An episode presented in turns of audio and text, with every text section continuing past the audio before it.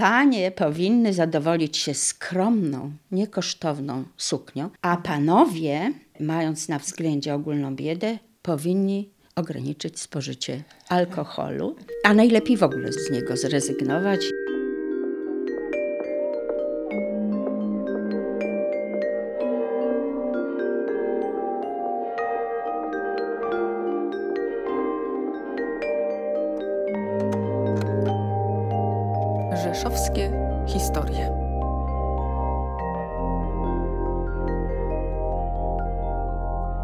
Można by pomyśleć, że rady dotyczące oszczędnych zabaw odnoszą się do obecnej sytuacji gospodarczej i do wysokiej inflacji. No, faktycznie one pasują.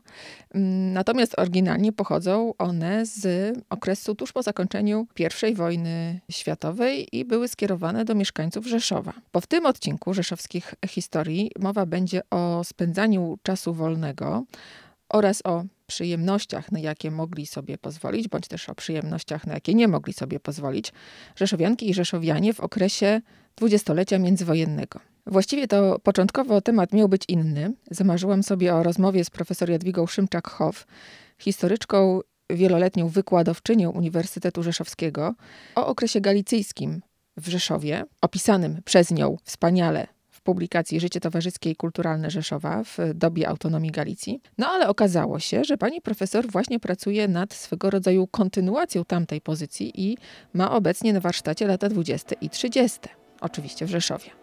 Więc temat został zmodyfikowany, no i zanim książka zostanie ukończona, co nieco o jej zawartości dowiedzieć się możemy już teraz. Mamy przed sobą tutaj życie towarzyskie i kulturalne Rzeszowa w dobie autonomii Galicji. Bardzo lubię tą książkę pani. Od jej wydania no, minęło lat prawie 30, bo to 1993 rok. Ja tak się zastanawiam, czy już wtedy pani sobie myślała o tym, żeby napisać kontynuację i przyjrzeć się kolejnym y, okresom w życiu Rzeszowa? Czy to jest pomysł, który się trochę później pojawił? Nie myślałam o, o kontynuacji. To się pojawiło później i właściwie to za przyczyną mojego męża, bo mój mąż jako małe dziecko przez chwilę mieszkał w Rzeszowie. I jak y, ta książka już została wydana, to on powiedział, a wiesz co, ja bym był zainteresowany, co się dalej działo, co się działo w okresie międzywojennym. Bo to w sumie takie naturalne pytanie, co dalej? No tak, no i mojego męża już nie ma, ale ja postanowiłam, no, że jednak spróbuję to pociągnąć dalej. Z tym, że pisałam wcześniej o życiu towarzyskim i kulturalnym, no teraz też siłą rzeczy będę do tego y, zaczepiała się o tę problematykę, ale teraz ja chcę napisać o rozrywkach mieszkańców Rzeszowa w okresie międzywojennym, bo powstały książki, monografia, powstały inne publikacje dotyczące okresu międzywojennego, ale w zasadzie nikt się nie zajmował rozrywkami mieszkańców, rozrywką mieszkańców, jak oni spędzali wolny czas, jeżeli w ogóle mieli ten wolny czas, bo to niekoniecznie. Nie każdy sobie mógł pozwolić na to, żeby mieć wolny czas, tak? tak? To po pierwsze, a poza tym, co prawda już były urlopy od 22 roku, ale nie wszyscy te urlopy mieli. Także, że to no, mieli po pracy trochę wolnego czasu, ale ta praca też się nie kończyła tak jak teraz po kilku godzinach, tylko ona trwała bardzo długo, zwłaszcza jeżeli weźmiemy pod uwagę warsztaty rzemieślnicze, sklepy, to tego wolnego czasu było bardzo niedużo. No i pewnie też sytuacja kobiet, tak? To jednak my dzisiaj mamy różne udogodnienia, a kobiety wtedy jeszcze tych udogodnień nie miały. No nie miały, jakkolwiek, jakkolwiek wojna, pierwsza wojna światowa, co by nie powiedzieć o tej wojnie i o, o tych straszliwych rzeczach, które się na tej wojnie działo, to jak y, pisały niektóre autorki, także autorki podręczników savoir vivre, którymi się kiedyś zajmowałam, to pisały, że wojna nam bardzo dużą przysługę oddała. Mężczyźni poszli na front, nie było ich przez kilka lat. Kobiety musiały sobie radzić same. Mężczyźni wrócili i stwierdzili, że wszystko gra. No i przede wszystkim kobiety Nie mówię tutaj o kobietach z najniższych sfer społecznych, bo one zawsze musiały pracować, ale mówię o kobietach ze średnich warstw społecznych. No nie mówię też o tych z najwyższego szczebla struktury społecznej, no bo te to już nie musiały w ogóle pracować, tylko musiały się dobrze prezentować na salonach. Ale kobiety z warstw średnich, nawet jak chciały pracować, to nie mogły bo po prostu nie wypadało kobiecie pracować. Mogła pracować taka kobieta jako nauczycielka. To jeszcze uchodziło, tak? To jeszcze uchodziło. No, no bynajmniej nie mogła pracować w sklepie, bo, no bo handel, rzemiosło mm, to y, było bardzo nisko y, oceniane w, y, w rangach tych zawodów. No, mogła być guwernantką, no artystką w żadnym wypadku, bo Podejrzane za bardzo. no, bardzo podejrzane. No tak, no ale tu zaczęłyśmy już zupełnie inny temat, również ciekawy. Natomiast pani powiedziała tak, nie było, czy nie ma opracowań dotyczących właśnie rozrywek. Trochę to taki temat się wydaje zbyt trywialny pewnie dla historyków, prawda? No generalnie życie towarzyskie to y, dla historyków wydaje się bardzo trywialne i niewiele osób się tym zajmowało. Y, Natomiast jeżeli chodzi o rozrywki, to przecież to nie tylko mm, ja tutaj się zajmuję rozrywką samą, co one robiły, ale także całą otoczką i otoczką społeczną, otoczką kulturalną. Czyli ja właściwie ten problem omawiam na takim szerszym tle. Z tego wychodzą między innymi struktura społeczna, między innymi jak wyglądało odnoszenie się różnych grup ludności do siebie, a poza tym e, Rzeszów to także byli e, Żydzi. Były też inne narodowości, ale to bardzo niewielki odsetek. E, Natomiast no, Żydzi tutaj stanowili początkowo, jeszcze, jak, jeszcze w czasach galicyjskich, to jak patrzymy na wyniki spisów ludności, to Żydzi stanowili ponad 50% w 1869, w 1880, potem trochę mniej. Bo się Rzeszów powiększył. To znaczy, no, przyłączono okoliczne e, wsie do Rzeszowa i ci Żydzi jak gdyby się rozpłynęli w ludności, bo e, na wsi mieszkali głównie katolicy, czy chrześcijanie, tak to powiedzmy. No ale i tak Żydów było ponad 30% i tuż przed wojną było 37%. A to jeszcze proszę powiedzieć, jak wyglądała liczebność na początku tego okresu, który pani bada, czyli 1918, a 1939. E, e, Pod konie, gdzieś w 30 latach liczba ludności e, w Rzeszowie wynosiła 40 tysięcy. Natomiast e, wcześniej było ludzi trochę mniej, 20 parę, potem 30. Także e, ludności było sporo. No a 30% ponad to stanowili Żydzi. Ale to nie było tak, że chrześcijanie i żyli, e, Żydzi stanowili jedną społeczność. To były dwie odrębne społeczności i obie te społeczności miały własne życie i towarzyskie, i kulturalne, i własne rozrywki. I to się odbija też w, czy odbije się w pani książce, która właśnie powstaje. Tak, z tym, że jak pisałam o XIX wieku, to mimo, że ty, na przykład prasy było mniej, ale ta prasa była rozgadana. To znaczy bardzo dużo było informacji o balach, o zabawach, o różnych spotkaniach towarzyskich. Natomiast w tych źródłach, które ja wykorzystywałam do okresu międzywojennego, jest tych informacji o rozrywkach mniej. Po pierwsze, po I wojnie światowej to była straszna bieda, a poza tym ta wojna się nie skończyła w 1918 roku, ona jeszcze trwała, e, bo chodziło o wschodnie granice, a poza tym była okropna bieda i ludzie mieli zupełnie inne problemy na głowie, a niekoniecznie rozrywki. Jakkolwiek muszę powiedzieć, że już tak gdzieś rok 1920 to już się zaczynały spotkania towarzyskie, bale, zabawy. W tej takiej wielkiej historii europejskiej to się mówi szalone lata dwudzieste. To znaczy, y, ja bym nie powiedziała, że w Rzeszowie 20 lata były szalone. No więc właśnie. Szalone były 30 lata. Zwłaszcza druga połowa lat 30. Ludzie Dopiero wtedy, tak? tak, tak zaczęli szaleć, że to jest wręcz nie, niewyobrażalne. No ale z drugiej strony przecież to jest czas wielkiego kryzysu. No, wielkiego kryzysu, więc właśnie autorzy różnych tekstów zamieszczanych w prasie pisali, gdzie jest kryzys, gdzie ten kryzys widać. Jak się patrzy na kawiarnie, cukiernie, restauracje, kina, teatry, to nie widać kryzysu. Czyli ta skala makro, a skala mikro, to one się różnią mocno od siebie. Bardzo się różni, a poza tym y, jednak prasa była przeznaczona przede wszystkim dla tych średnich grup społecznych. Biedacy po pierwsze nie zawsze umieli czytać, a po drugie nie mieli pieniędzy na takie rzeczy jak kupowanie prasa, nawet chodzenie do kawiarni, gdzie prasa była wystawiona, żeby tam chodzić i, i czytać. Mm, Więc to, jeżeli pisali ci redaktorzy o tym, co się działo w mieście, to oni głównie zwracali uwagę na przedstawicieli inteligencji, wyższego powiedzmy kupiectwa, czy, czy tych rzemieślników bogatych. Czy dziś byśmy powiedzieli klasy średniej? Tak. Zwracali uwagę na tę klasę średnią. Czy prasa była pani głównym źródłem? Nie.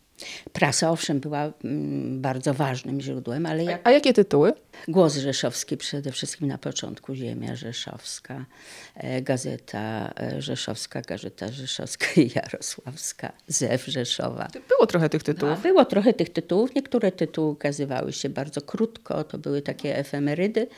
No, ale poza tym wykorzystywałam źródła archiwalne i wykorzystywałam mm, e, zasoby tego działu społeczno-historycznego w bibliotece e, muzealnej.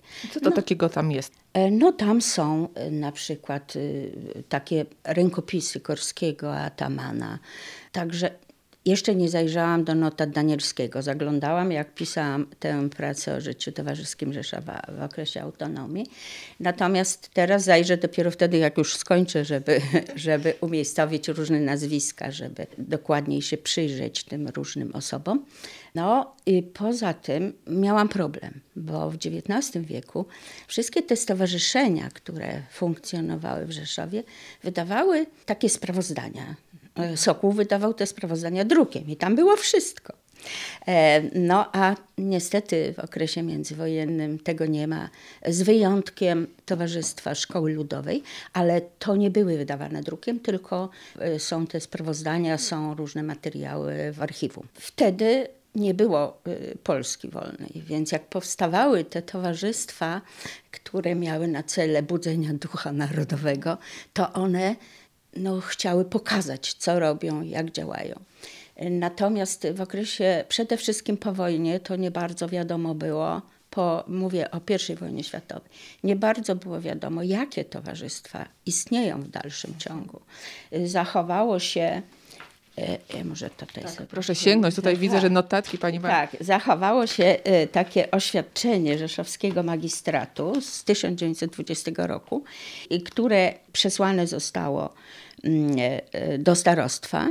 I z tego oświadczenia wynika, że kataster stowarzyszeń e, działających od 1867 roku, no to tak powiedzmy mniej więcej, bo trochę później to wszystko zostało uregulowane, kiedy Galicja zaczęła być y, y, autonomiczna.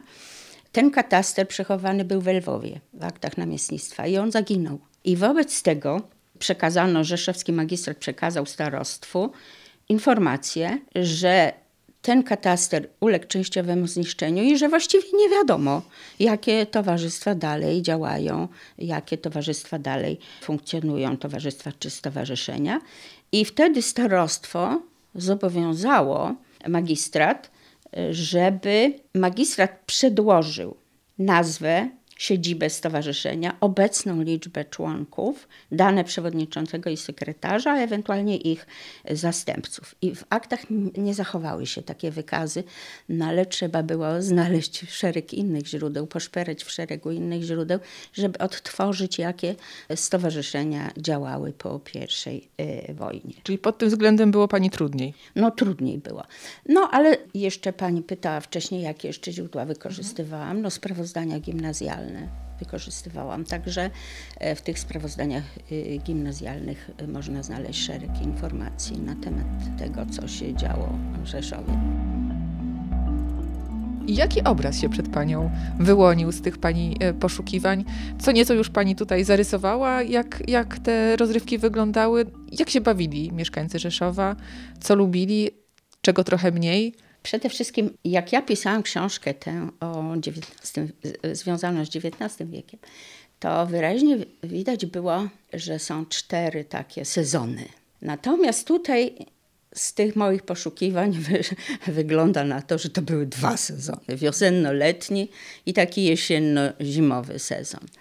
No i w zależności od sezonu ludzie organizowali sobie rozrywki. Mamy jesień, to zacznijmy od tego jesienno-zimowego. Dobrze, zaczniemy od jesienno-zimowego sezonu. Od listopada, bo jeszcze we wrześniu, jeszcze do połowy października, jeszcze były spotkania na wolnym powietrzu.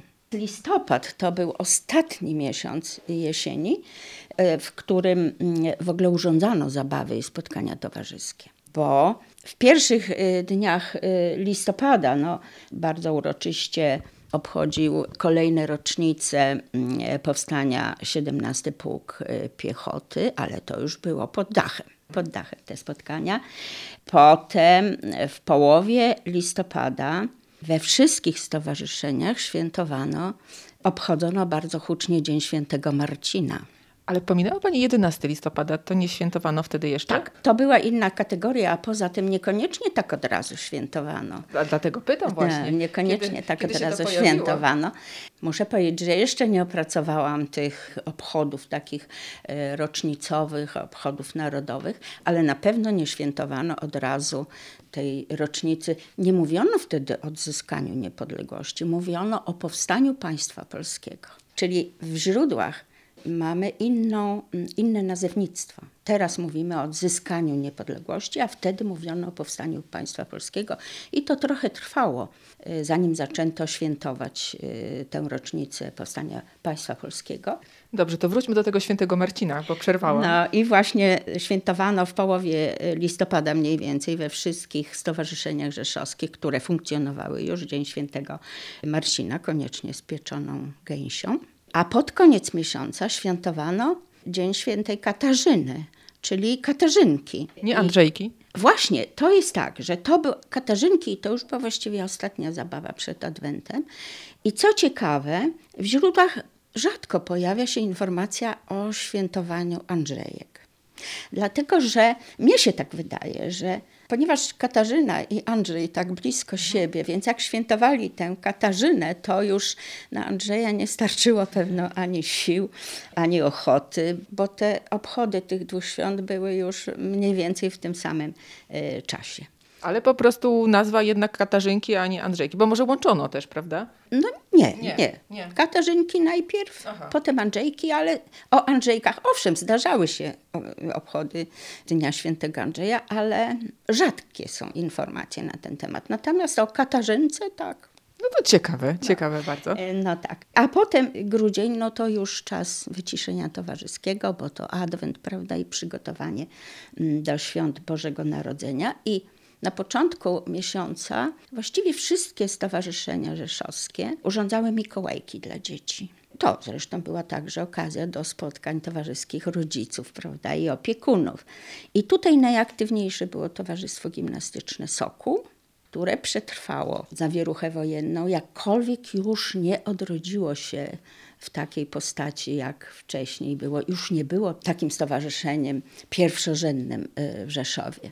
No i Sokół nie sam, ale w porozumieniu z, na przykład ze szkołami y, tymi powszechnymi, czy w porozumieniu z innymi towarzystwami organizował Mikołajki. E, dzieci szczególnie czekały na y, rozdawanie prezentów.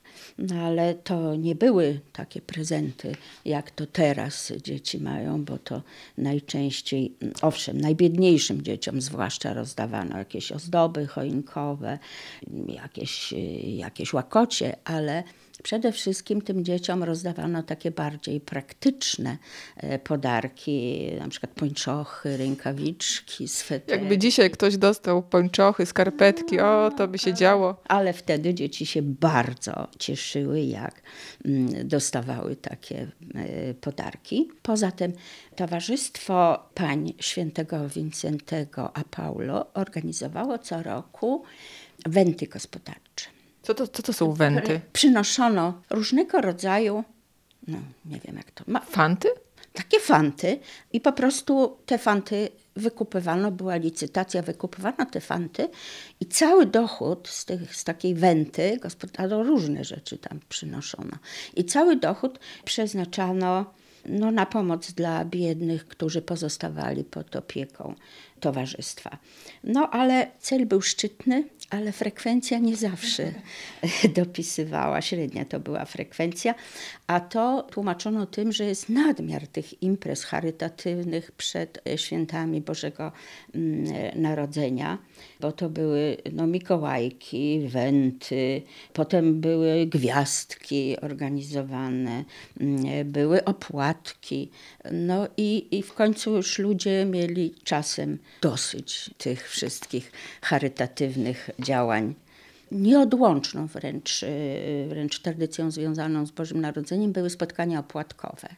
I to były spotkania no, przed Bożym Narodzeniem. Spotykali się członkowie i zaproszeni goście no, wszystkich organizacji i stowarzyszeń, no, niemal wszystkich organizacji i stowarzyszeń rzeszowskich. Prasa bardzo skrupulatnie informowała o tych wszystkich spotkaniach opłatkowych, ale też i czasem już sił nie miała. I mówiono, że fala opłatkowa powiększa się coraz bardziej i staje się wprost niemożliwe, aby wszędzie być i wszystko opisać. No a potem były święta, no to przed świętami, no to wiadomo, panie domu były za, zajęte przygotowaniem świąt. No ale panowie opuszczali domy swoje, zwłaszcza Towarzystwo Kasynowe, albo, ale i inne stowarzyszenia, dbały o to, żeby małżonkowie nie przeszkadzali paniom w przygotowaniu. A, to taki był szczytny cel. Tak, tak. I zwykle w Wigilię w godzinach przedpołudniowych dla swoich e, członków urządzali takie spotkania śledziowe. No, bo to post, tak, prawda? Więc takie śledziowe spotkania i na te, na te śledziowe spotkania zapraszano także kawalerów, żeby no, Tam nie przeszkadzali, byli tak? osamotnieni, żeby tam mamom, czy ciotkom, czy siostrom nie przeszkadzali y, w przygotowaniach. No, po, Wspaniałomyślnie. tak, a po Bożym Narodzeniu najweselsze tygodnie w roku, mianowicie karnawał. Ale tak jak y, patrzyłam na te wszystkie źródła, jak studiowałam te źródła, to te karnawały w okresie międzywojennym, przynajmniej w początkowym okresie, to nie były takie okazałe jak w XIX wieku. Ze względu na to ubóstwo, tak, o Na którym pani już ubóstwo, zwróciła uwagę. Ze względu na ubóstwo, ze względu nawet na pewien wstyd, bo trudno się było bawić, kiedy naokoło była bieda i kiedy wszystkiego brakowało. Po zakończeniu działań wojennych to bardzo powoli Rzeszów wracał do tego życia towarzyskiego. I jeszcze w pierwszych latach po powstaniu państwa polskiego, no nie bardzo tak y, myślano o karnawałowych zabawach i spotkaniach towarzyskich. I na przełomie 1919 i 1920 roku odbyła się taka jedna z pierwszych zabaw karnawałowych, mianowicie e, to była taka zabawa z wieczorem rozmaitości i ona została zorganizowana przez koło dramatyczne Towarzystwa Kasynowego. I tylko mogli członkowie towarzystwa, ewentualnie zaproszeni goście mogli wziąć y, w tej zabawie udział, ale to nie zostało dobrze przyjęte przez opinię publiczną. Mianowicie Uważano, że organizowanie zabaw, ja tutaj cytuję, wobec ciężkich warunków naszego kraju, głodu i nędzy, wobec mocno niepewnych granic i stojącego na nich wprawdzie z dobrą myślą i młodzieńczego zapału, ale pozbawionego wielu niezbędnych rzeczy polskiego żołnierza walczącego na e, froncie wschodnim, no to wywołało co najmniej y, zdziwienie. No ale y, ten sam autor, który tak się dziwił, to mówił, no ale jednak, no jednak trzeba wziąć pod uwagę, że ludzie muszą się bawić, póki są młodzi. No bo na starość to nie będą. No i że mm, zabawa utrzymana we właściwych granicach, no specjalnych problemów nie nastręczy, jeżeli chodzi o położenie różnych grup społecznych i o ogólną sytuację e, w kraju. No ale co to znaczy te właściwe e, granice? Przede wszystkim, jak już się mamy bawić, to się bawmy oszczędnie.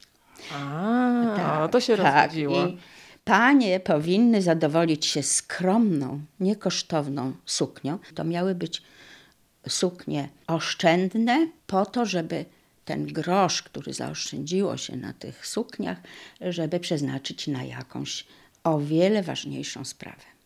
A panowie, mając na względzie ogólną biedę, powinni ograniczyć spożycie alkoholu i a najlepiej w ogóle z, z, niego zrezygnować i mówiono, że osobnik, który dla utrzymania dobrego humoru musi się uciekać o pomoc do siły zaklętej w butelce szampana, niech lepiej pozostanie w domu. No bardzo obrazowe. No, a następnie te kolejne karnawały już w 20 roku, to one już coraz częściej były obchodzone, ale skromnie bardzo. I organizatorzy wymagali, co prawda, eleganckich, ale skromnych sukien od pań i takich strojów od panów. Prasa regionalna bardzo tutaj podkreślała tę skromność e, stroju i wspominała o działaniach Warszawskiej Narodowej Organizacji Kobiet Polskich, która wzywała do bojkotu towarzyskiego pań ubierających się w kosztowne zagraniczne stroje. Oburzał fakt, że z kwoty 2 miliardów marek, bo wtedy marki, które władze wydały na import różnych towarów, to aż półtora miliona poszło na jedwabie, batysty, tiule, perfumy, pióra, rękawiczki i inne damskie stroje. I że, że to jest karygodne, a w ogóle kobiety, w tym także rzeszowskie kobiety, powinny nosić skromne i odpowiadające wymogom higieny wyroby krajowe, bo w ten sposób się przyczynią do rozwoju przemysłu krajowego, no i wpłyną na umocnienie się polskiej waluty. No i tak jak mówiłam, zabawy karnawałowe, e, zwłaszcza już w późnych latach dwudziestych, w latach, mimo że to był kryzys, to jednak odbywały się coraz częściej to nie były może takie zabawy huczne, jak już mówiłam, te bale, jak już to były, było w XIX wieku, ale jednak ludzie się e, bawili i to wszystkie sfery się bawiły. W latach dwudziestych najlepsze oceny w prasie rzeszowskiej e, zbierały bale koła rzeszowskich sędziów i prokuratorów. Pisano, że one szykiem, wesołością, strojami, frekwencją, dekoracją sal przypominały zabawy przedwojenne. A ten rytm tego sezonu jesienno-zimowego, czy w przypadku społeczności żydowskiej, wyglądał podobnie, czy gdzie się różnił? To znaczy, y, no, Żydzi trochę inaczej funkcjonowali. In, Mieli inne święta. Inne święta, inne wymogi, ale też obchodzili karnawał i też spotykali się w swoim y, gronie. I muszę tutaj y, zajrzeć do notatek.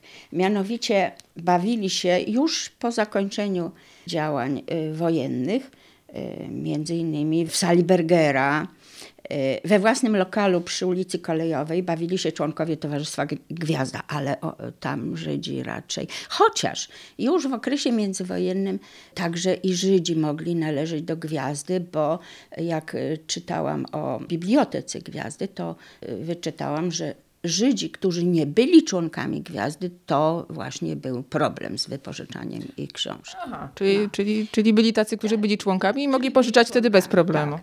No, ale na przykład y, w lokalu Fischbeina przy ulicy Abrahamsberga, to taka ulica, która się ciągnęła od Gałęzowskiego do Lwowskiej, no to tam pracownicy igły się spotkali. Czyli no, krawcy. Później spotkali się członkowie ogólnozawodowego Stowarzyszenia Żydowskich Robotników e, Naprzód. E, w kawiarni Grant odbyła się zabawa kostiumowa Żydowskiego Związku Akademickiego Makabea. Także w sali kasyna miejskiego odbywały się zabawy na przykład Żydowskiego Towarzystwa Gimnastycznego i e, Sportowego.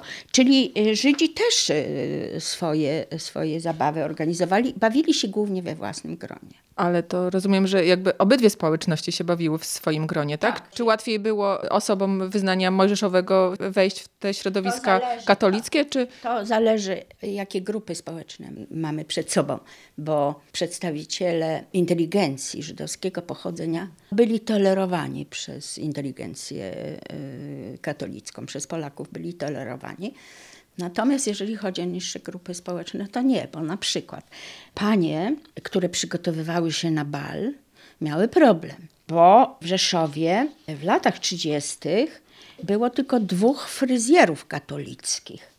Byli fryzjerzy żydowscy, ale katolickich było tylko dwóch. No a przecież żadna pani z towarzystwa, chrześcijanka, nie poszła do e, żydowskiego fryzjera. No to do głowy by jej to nawet nie przyszło. No i wobec tego ci fryzjerzy katolicy uwijali się jak mogli, żeby zrobić e, fryzury paniom, a i tak e, panie się czasem spóźniały na bale, bo nie dawały sobie rady. no to rzeczywiście pokazuje, jak ta niechęć czy nieufność była głęboka, tak? Skoro aż na ten poziom. Bardzo była głęboka. To były dwie odrębne społeczności. One się spotykały, te ludzie z obydwu tych społeczności spotykali się, bo spotykali się na przykład w sklepach czy w warsztatach rzemieślniczych. Spotykali się w celach no takich codziennych, życiowych. I zawodowych pewnie bardziej. No to różnie bywało. Natomiast jeżeli chodzi o jakieś kontakty towarzyskie, no to tutaj trudno mówić o stykaniu się tych dwóch grup. Zresztą to był nie tylko problem wyznaniowy, religijny, ale to był też problem społeczny, bo były y, ciągle jeszcze w okresie międzywojennym, mimo że społeczeństwo się powoli demokratyzowało, ale były wyraźne podziały społeczne Takie klasowe. takie, no można mówić klasowe. W każdym razie ludzie stojący na różnych szczeblach drabiny społecznej raczej się z sobą nie stykali. Owszem, stykali się wtedy, kiedy były jakieś uroczystości. No to wszyscy brali udział w tych uroczystościach, ale to nie znaczy, że z sobą rozmawiali, że, że kontaktowali się z sobą tak osobiście. A kiedy ten sezon e, zimowy się kończył? No, ten sezon zimowy kończył się jak Wielki Post y, nastawał. Przy czym, kiedy kończył się ten sezon e, zabaw i balów, no to były takie śledziowe też spotkania. Były różnego rodzaju tańce, ale na przykład w 1934 roku, kiedy Związek Pracy Obywatelskiej Kobiet zorganizował e, zabawę, to tańczono na, na tej zabawie nie tylko tańce te y, nowoczesne, ale i tradycyjne. I w gazecie rzeszowskiej odnotowano, że ludzie tak dalece się przyzwyczaili do posuwania się po sali we fo- foxtrotach, slow foxach i tym podobnych grymasach zagranicznych, że niemal zupełnie w niepamięć zaczynają przechodzić produkcje taneczne narodowe. No ale właśnie na tych zabawach Związku Pracy Obywatelskiej kobiet pojawiły się krakowiaki i Mazur, i dalej mówiono, że tak zaapelowano do organizatorów zabaw, żeby nie obawiając się, że zostaną nazwani szowinistami narodowymi, żeby przewidzieli na polskich zabawach miejsce także dla tańców polskich. I jeszcze chciałam powiedzieć, że w XIX wieku kobieta musiała wyjść za mąż. Jeżeli nie chciała funkcjonować gdzieś tam na marginesie społeczeństwa, to musiała wyjść za mąż. To był taki terror obyczajowy. I między innymi karnawał sprzyjał no, zapoznawaniu się. Ostatnia deska ratunku dla niektórych, tak? Dla niektórych tak. No i y, ten karnawał też był w okresie międzywojennym, no też był oczekiwany przez panny i ich matki. Na przykład redakcja Ziemi Rzeszowskiej w styczniu 1922 roku pocieszała zawiedzione panny. Sobota 28 stycznia bez balu. Za to luty, cieszcie się panienki, cieszcie się mamy, zabaw do wyboru. Ale to już nie był ten terror obyczajowy, taki, który obowiązywał e, w XIX wieku, no bo jak już mówiłam, wojna, wielka wojna, czyli pierwsza wojna światowa, wielką oddała nam jedną przysługę. Przede wszystkim przekreśliła przesądy, że praca jest jakimś wstydem socjalnym i nie należy tylko, oczywiście chodzi o pracę kobiet, należy o niej tylko mówić szeptem. Praca kobiet została w okresie międzywojennym usankcjonowana i kobiety, które pracowały zawodowo, na siebie zarabiały już nie podlegały ostracyzmowi towarzyskiemu i mogły się pojawiać nawet tam na, w salonach i nie były traktowane mm, jakoś tak źle. Czyli i do Rzeszowa ta emancypacja Tak, tak, zawitała. Tak. Za mąż pójście w takiej sytuacji już nie było jedynym wyjściem kobiety. Jakkolwiek, y, no, muszę przyznać, że aż do końca okresu międzywojennego, no jednak y, ta konwencja obyczajowa, którą daje się streścić słowami kobieta, żona, matka, kapłanka domowego ogniska, no jednak y, w różnej formie do końca II Rzeczypospolitej przetrwała. Jeszcze chciałam powiedzieć jedną rzecz, że wszystkie zabawy i bale, owszem, także dla uciechy się odbywały, ale przede wszystkim to były bale, z których dochód był przeznaczany dla biednych, dla dzieci, na gniazdo, sieroce, e, no na, no, na cele charytatywne różnego e, rodzaju. Czyli musiał być taki pretekst, tak? Tak nie do końca można było się bawić dla samej Nie, zabawy. Nie. To znaczy, no, przy okazji się bawiono, ale każda zabawa to też był taki terror obyczajowy trochę. Każda zabawa, no, dochód z tej zabawy musiał być przeznaczony na jakiś szczytny cel. No i rzeczywiście no, organizatorzy tych zabaw no, pomagali tym biednym, potrzebującym, biednych i potrzebujących było w Rzeszowie strasznie dużo. I to niewątpliwie poprawiało samopoczucie tej rzeszowskiej elity. I rzeczywiście no, dzięki tym, y, tym pieniądzom zebranym na zabawach, na balach, no, niektóre osoby dostały jakieś ubranie zimowe na zimę czy miskę ciepłej zupy, y, ale wcale ci obdarowywani nie czuli takiej wdzięczności, bynajmniej. Dlaczego? Dlatego, że oni uznawali te wszystkie akcje charytatywne jako upokarzające wielkopańskie i litościwe gesty. I tutaj stawiamy nie kropkę, ale przecinek, y, to znaczy kończymy ten odcinek rzeszowskich historii, ale jednocześnie zapraszając na kontynuację rozmowy z profesor Jadwigą Szymczak-Hoff, bo przecież na razie usłyszeliśmy tylko o sezonie jesienno-zimowym, a gdzie sezon wiosenno-letni? Wrócimy do niego, nie będzie tutaj niespodzianki, wiosną po prostu. No a w oczekiwaniu na tę kontynuację warto sięgnąć, bardzo polecam, życie towarzyskie i kulturalne Rzeszowa w dobie autonomii Galicji, jak również inne książki profesor Jadwigi Szymczak-Hoff, która była wyjątkową gościnią tego odcinka rzeszowskich historii.